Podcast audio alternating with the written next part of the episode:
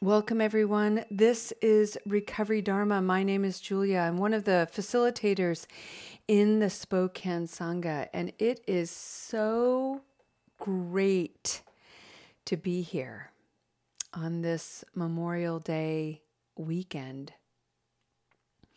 For the month of May, we have been exploring this enormous theme of the archetypal mother the qualities of the sacred feminine and how they live within us, how they are expressed in us, and how it is so important to understand these qualities, um, whether we are female or male or some expression of both. Gender is very fluid and how to understand the archetypal mother, the qualities of the sacred feminine, so that we can be more secure in feeling whole as a full, divine, complex human being. Yesterday, Luma, who is here today, brought forward this wonderful perspective on uh, looking at the qualities of sacred masculine and sacred feminine in terms of uh, a pair of opposites that I really liked. And it was uh, the sacred feminine being focused on community and the sacred masculine being focused on the individual. And we when you look at it that way what's wonderful about it is when we can heal those individualistic parts of us maybe driven by predominant masculine qualities who knows we become better participants in community and when we become better participants in community, this has positive karmic effects to us as individuals. So you can see in Luma's example how these qualities, when they're understood, in whatever paradigm you choose to put them in, when we understand them um, and bring them together in a holistic way, we're healthier, we're happier, we're less inclined to engage habit energy. So, today, what I thought I would do is I wanted to share a little bit of reading from this book called Emotional Awareness by His Holiness the Dalai Lama and Paul Ekman. And this is a conversation between the two of them, His Holiness and Paul Ekman. One of the things about the Dalai Lama is um, as you know, the Dalai Lama is from Tibet, and Tibet is a nation and certainly was a nation when the Dalai Lama was growing up that was incredibly isolated from the world. It's a highly superstitious culture, and um, and with and because of its uh, lack of interaction with the world, those superstitions, those beliefs really dictated a lot of the culture. The Dalai Lama was really rather unique and radical as a spiritual and governing leader because he was fascinated by science. He was fascinated by the world, insatiably curious, a quality um, atypical to the monks of, of his culture. And so when he was unfortunately, fortunately exiled from Tibet, he was suddenly launched into the whole world where a whole aspect of him opened up and flowered, and we got to benefit from his teachings, his wisdom, his presence in the world. The short conversation that I'd like to share with you today is all about it, the title of this section is called Calming Difficult People, which I thought was really fun to play with because there are so many difficult people in the world. And the best part about that statement is how convenient it is in forgetting that I'm one of them and so are you. and so let's just embrace that freak flag, shall we? And the more we can stop externalizing all of those difficult people out there and realize, wow, I'm I'm in that club maybe something will shift. Maybe if I can understand what makes me a difficult person, I'll be able to go out into the community and see people and practice practice um, that wonderful practice called just like me.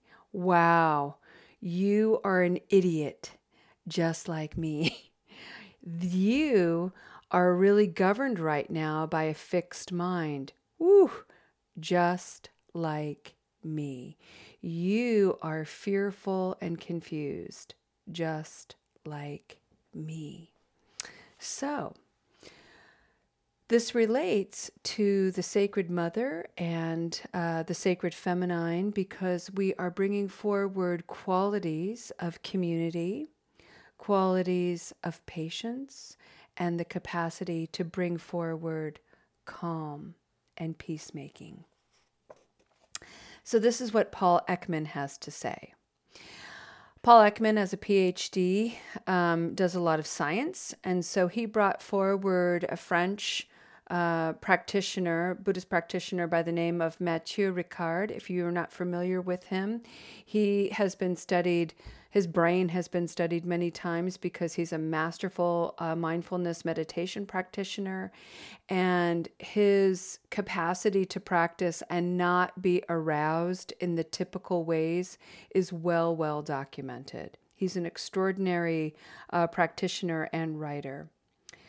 So he says another study we did with Matthieu Ricard is relevant to our discussion. Matthieu came to our laboratory three different times, separated over a two year period. In one session, we asked him to have a conversation with two different people about reincarnation, which is not accepted by most Western intellectuals or academics. One person I chose is the most gentle academic I know, very interesting to talk to, very developed ideas. There is no element of this char- characteristic you talk about. He does not enjoy debate or insult. He and Matthieu conversed while we were measuring their bodily responses, their blood pressures, heart rates, skin temperatures, and facial expressions. They had a lively, interesting discussion. They were both annoyed with me when I told them, You now have to stop.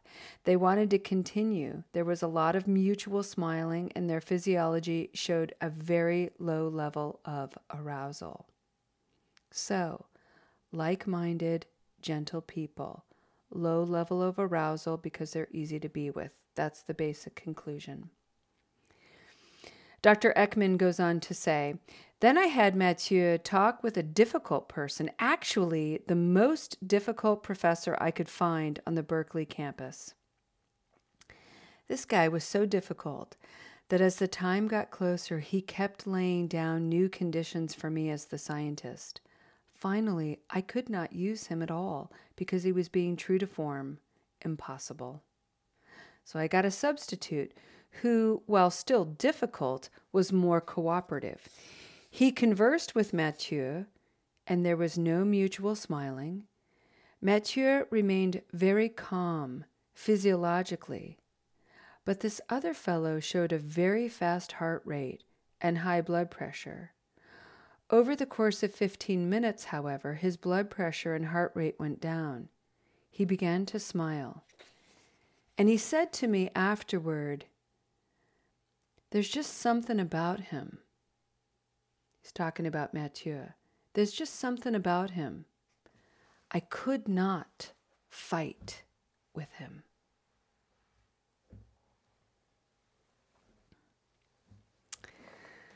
So, friends, our practice today is about taking that reality, those two people, a practitioner a Buddhist meditation practitioner, Matthieu, and an egoic, difficult academic, and we see them conversing.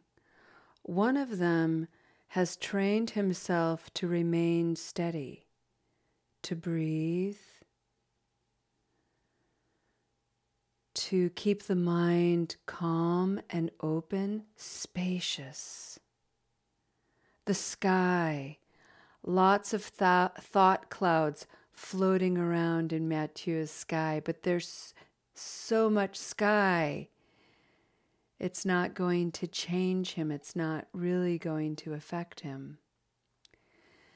That presence, that calmness, energetically radiated outward and affected this difficult academician, who, in the presence of Matthieu, calmed down. Physiologically, his heart rate eased, his blood pressure eased. We can observe that externally. That's beautiful, measurable, amazing. Now, let's take that example and turn it inward. You, as an individual, with the propensity and the habit energy of finding some aspect of your personality to fight with, to resist, to argue. It's a perfectly normal thing. It's a perfectly human thing.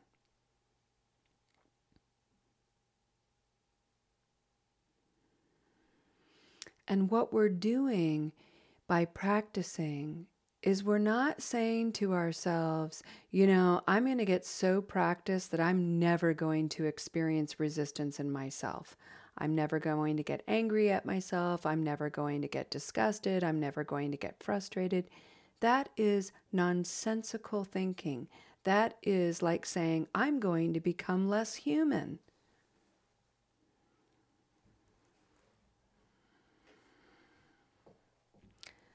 The reality, friends, is what we're becoming less of is we're becoming less adolescent and more mature.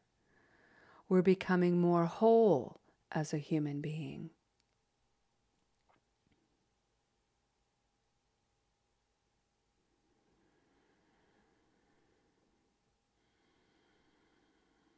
But it takes practice to sit with this resistance. We have spent years and years and years fighting it. So at the beginning, we're not going to be very good at it. We might even get a little frustrated. We're not going for perfection here, friends. We're going for practice. And embedded within the practice, there's a lot to observe, there's a lot to learn.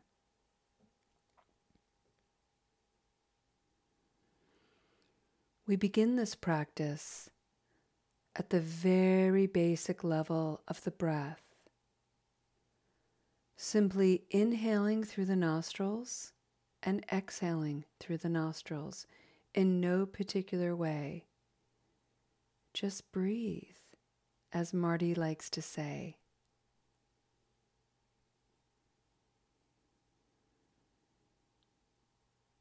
And if you want to offer yourself a thought, an encouraging one at that, please remind yourself in a celebratory way that by intentionally breathing in and breathing out, you are creating the conditions for more oxygen throughout your entire bloodstream. This will improve the organ function throughout your whole body, including your brain. When the brain has more oxygen, has better blood flow, confusion begins to ease clarity begins to arise. Curiosity becomes less threatening.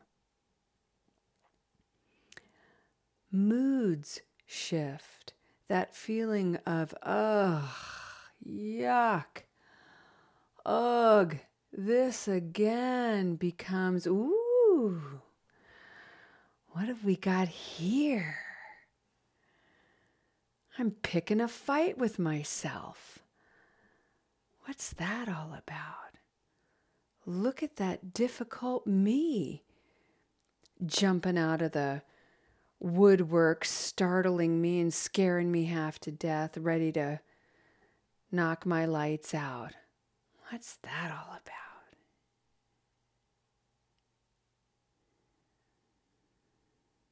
Breathe.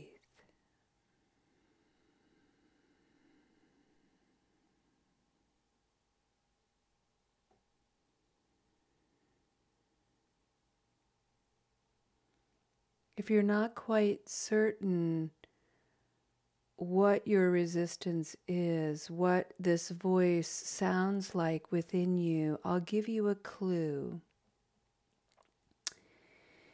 It's that part of your personality that is so quick to tell you the way you should be. You should be farther, farther along. You should be a better meditator. You should exercise more. You should work more. You should know more. That's the taskmaster we're addressing today.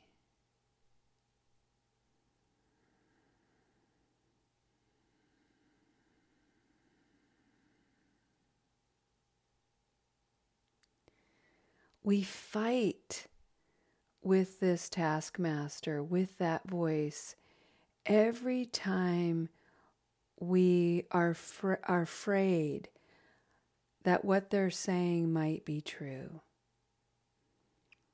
We don't feel ready to hear it. We don't feel strong to face it. So, if we find ourselves kind of collapsing and, and shutting down and just being like, no, ugh, no, that's not true. I'm fine the way I am we know we're in a pattern of resistance. This is why the mantra, well, you know, that's true.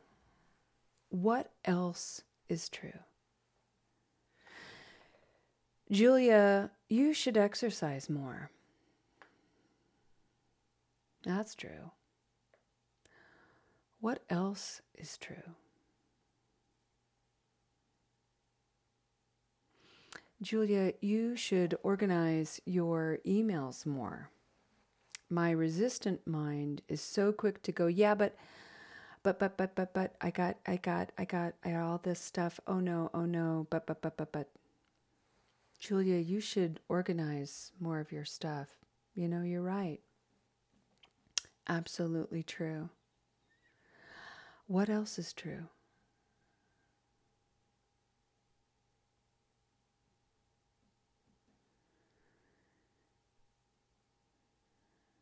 These difficult aspects of ourselves are allowed to be there. And sometimes they can be helpful, sometimes they can be an irritant.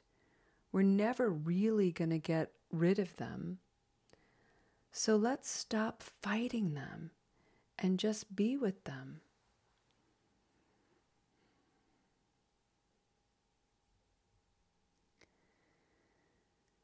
And we do that by learning to breathe.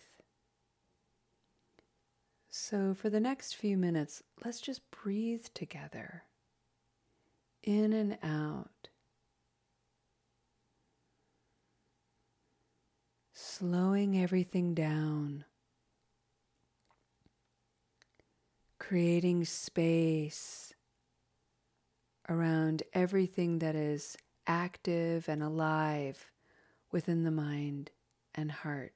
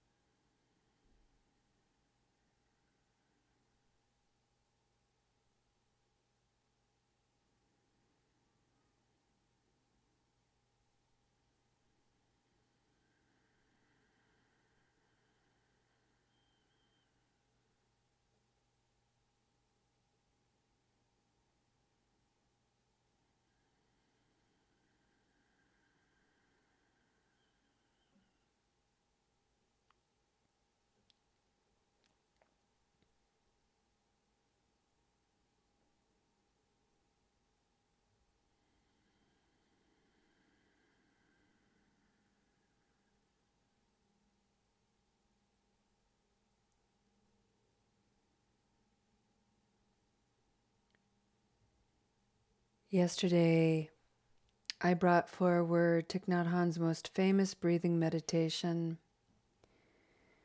Breathing in, I calm my body. Breathing out, I smile. Dwelling in the present moment. This is a wonderful moment. Breathing in, I calm my body. Breathing out, I smile. Dwelling in the present moment. This is a wonderful moment. There's a rhythm to that breathing mantra that I really, really love. And I've practiced it for a long time and I and I have said that mantra in many many many many many moments throughout my day.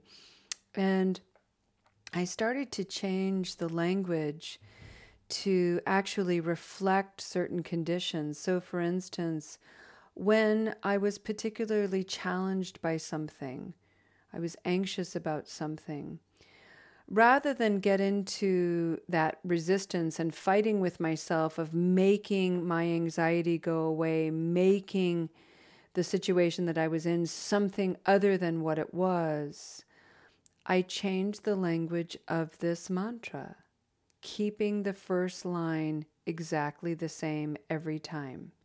Breathing in, I calm my body. Breathing out, I changed it sometimes. Most of the time, I changed it to breathing out, I pause. Breathing in, I calm my body. Breathing out, I pause.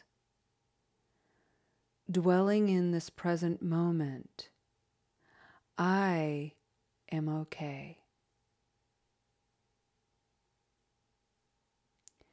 Dwelling in this anxious moment, I am okay. Dwelling in this moment of confusion, I am okay. Dwelling in this moment of craving and upset, I am okay. Over and over throughout my day.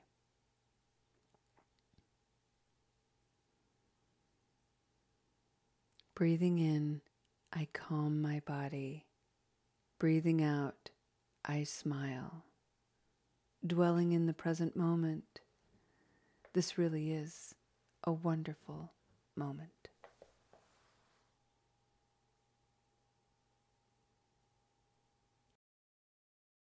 I'd like to end our practice today with and our dedication of merit with a poem by John O'Donohue. And this poem is called Bless this day with my life. Bless this day with my life. May my thoughts, actions, and speech be kind.